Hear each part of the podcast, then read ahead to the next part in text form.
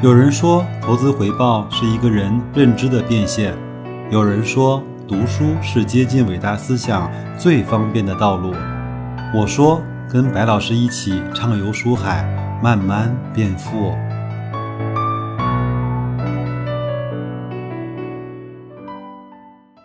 各位好啊，今天是二零二零年的七月二十九号，是一个周三。那我们惯例呢，在周三我们要进行读书分享的环节。那我们继续来去读这本投资第一课，进入到第三章估值的部分啊。那这一章呢，第一小节是叫四种价值投资的策略。那我们先来看一看啊，有哪四种啊？首先说彼得林奇啊，将股票呢定义为六种类型，分别为缓慢增长型、稳定增长型、快速增长型、周期型、资产隐蔽型以及困境反转型。由于资产隐蔽型的股票占比是比较少的，且普通的投资者可能不可能完成对资产的剥离和重组。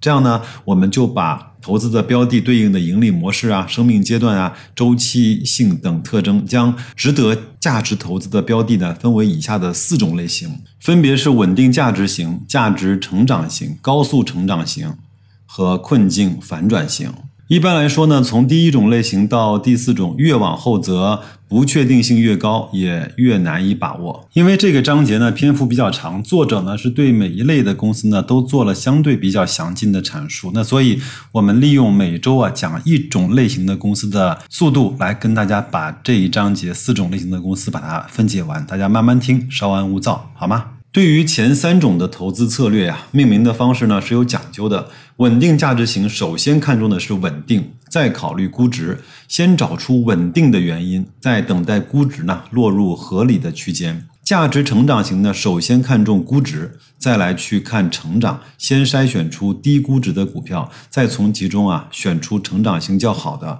而高速成长型呢，主要看重的是高速成长的动力和空间，对估值的容忍度是更高的，有时候呢甚至忽略估值的因素，就像最近的科创板，对吧？那已经没有办法看估值了，那就只能从另外一个维度去看它的赛道、它的空间、它的呃股东、它的整个的研发投入的比例，对吧？那四种投资类型呢并不冲突，投资者呢也可以同时关注不同类型的股票，建立你自己的投资组合，有你的前锋，有你的中场，有你的后卫，有你的守门员啊。不过呢，投资者需要首先做到的是合理评估股票所属的类型。高速成长型可以消化较高的估值水平，但如果将同样的估值呢赋予那个稳定价值型的股票，那么结局可能不太美好。同一家公司的股票也不会呢始终处于上述四种类型中的某一种，它可以在四种类型中啊相互的转化。当高速成长型的企业增速下滑之后，很可能就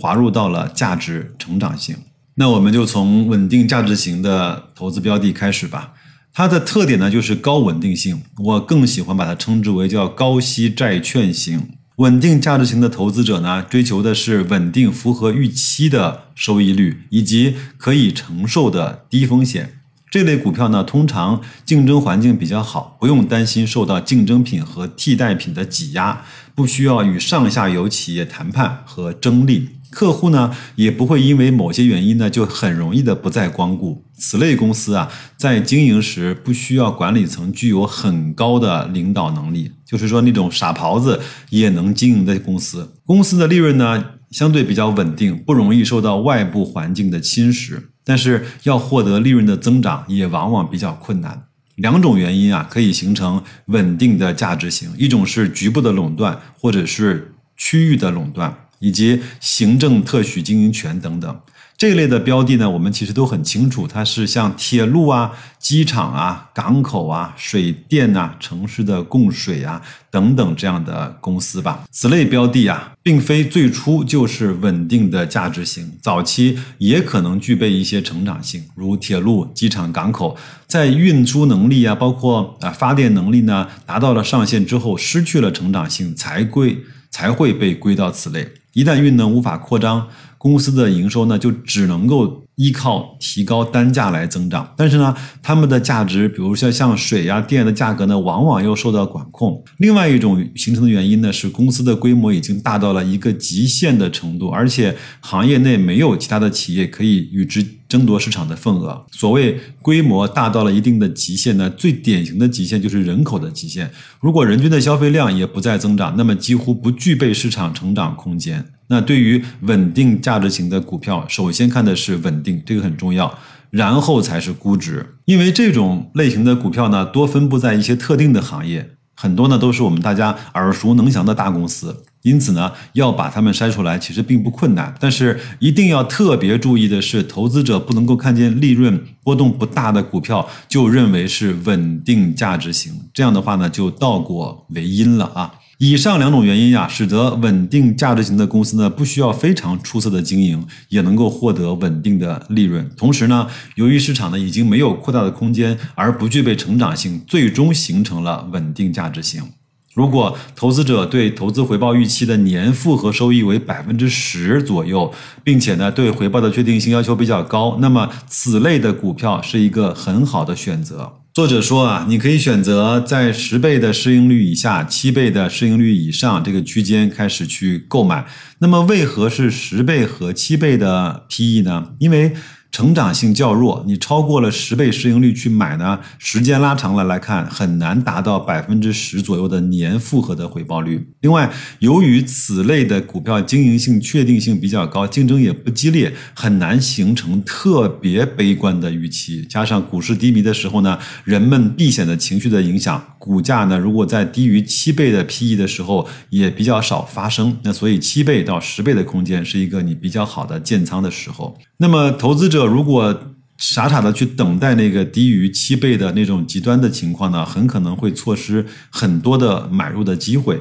对于稳定价值型还需要关注的一个重要指标就是分红率，这也是我白老师特别关注的一个指标。事实上呢，由于此类的企业主营业务已经没有了成长的空间，所以企业的留存利润再投值得我们去关注。几个方向，第一个是向外面去拓展多元化，第二个呢是要么就像偿还债务去降低它的运行的杠杆，如果两者都不是，那么还有可能是将大量的现金作为低效的资产趴在账上。以上三种留存利润的处理方式都不能够体现为稳定价值投资型的啊优势。第一呢，因为多元化呢使企业进入了一片未知的领域，面临未知的风险。第二，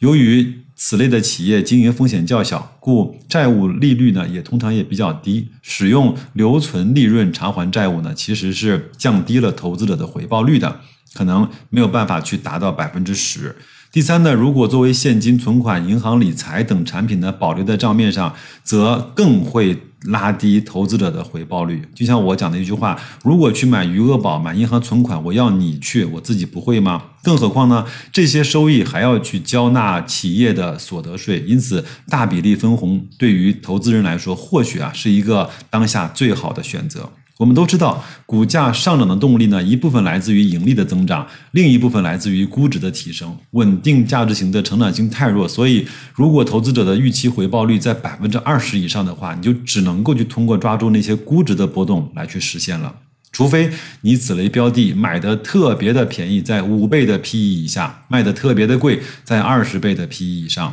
否则长期来看很难给投资者带来一个 百分之二十 以上的复合的收益率。我记得在二零一五年大牛市开始破灭了之后呢，各种千股跌停、千股停牌，然后熔断呢，其实那个时候有很好的投资机会在我们面前，真的是遍地捡黄金，只看你愿不愿意弯腰的情况下，有一个非常简单的一个双五的原则。什么叫双五呢？就是一个公司的市盈率小于五，它的股息率同时又大于五，这样的一个双五的原则。你看到这样的公司，只要不是那种太离谱的差公司，见一个买一个，你就放着，一定会给你未来带来相对还不错的收益，而且它基本上是没有太多的风险的，最多就是赔上一点点的时间。现在你再看一看，在三千三百点这样的一个市场上，你还能够找得到P E 小于五，股息率大过五的这样的公司吗？如果有的话，各位在我的后台回复给我，我们一块来看一看这样的公司，好吧？节目的最后呢，我们再来扯两句格力吧。我看到这一段时间格力的走势啊，不仅是让人有点怨声载道，甚至是很多的网友呢都已经出离愤怒了。大家伙都说大盘涨的时候格力不涨，大盘跌的时候格力带头往下跌，涨不过九也就算了，美的也涨不过，各种各样的公司都涨不过，格力你到底是怎么了？我觉得这样好不好？那白老师呢也很少在节目里讲这样的话。如果你现在拿着格力非常的不舒服，甚至产生了很多的激越，那我建议你你把它卖掉，好吧？我觉得如果投资对自己来说是一件特别煎熬的事情，而且你又不特别的认可这种煎熬，不认为这是一种呃成长或者是蜕变的过程的时候，我认为你就应该把它给卖掉，不要让自己那么难过。好吗？这是第一个。第二个呢，我想讲一个道理。那如果你愿意卖掉一半仓位的话，另外一半仓位你看一看应该买入什么样，至少你的标准比现在的格力更好的投资品种。我们不多，我们放个两年三年，如果你买的标的远远的跑赢了格力，那我恭喜你，可能你超越了价值投资上面最重要的一个就是选股跟择时的这样的一个水平，那你有能力长时间在这个市场上赚钱。那如果没有跑赢呢，也没有关系，看一看当时做的决策和格力公司质地本身到底出了一些什么样的问题。如果在这个市场上用两三年的时间想明白一个道理，我认为也是非常的值得的。另外呢，我有一次呢跟自己这么讲，我说有可能拿一个月来去做比对的话，格力可能跑不赢这个市场上 百分之九十 的公司。那如果拿一年的话呢，它可能跑不赢这个市场上 百分之五十 的公司。如果拿五年的话，它可能跑不赢这个市场上 百分之二十 的公司。但是如果我们用十年这样的一个维度来去看的话，格力它恰恰是那个整个市场中 百分之一 的公司。当然很多人会说，白老师你不要这么天真了，你不要这么执拗了，好不好？这一次不一样。我说完这几个字，各位一定知道这几个字在市场上代表了什么，它的背后的含义和代价是什么。可能这次真的不一样，但是我宁愿相信天下没有新鲜事，好吧？那祝各位在本周接下来的几天工作顺利，投资愉快，再见。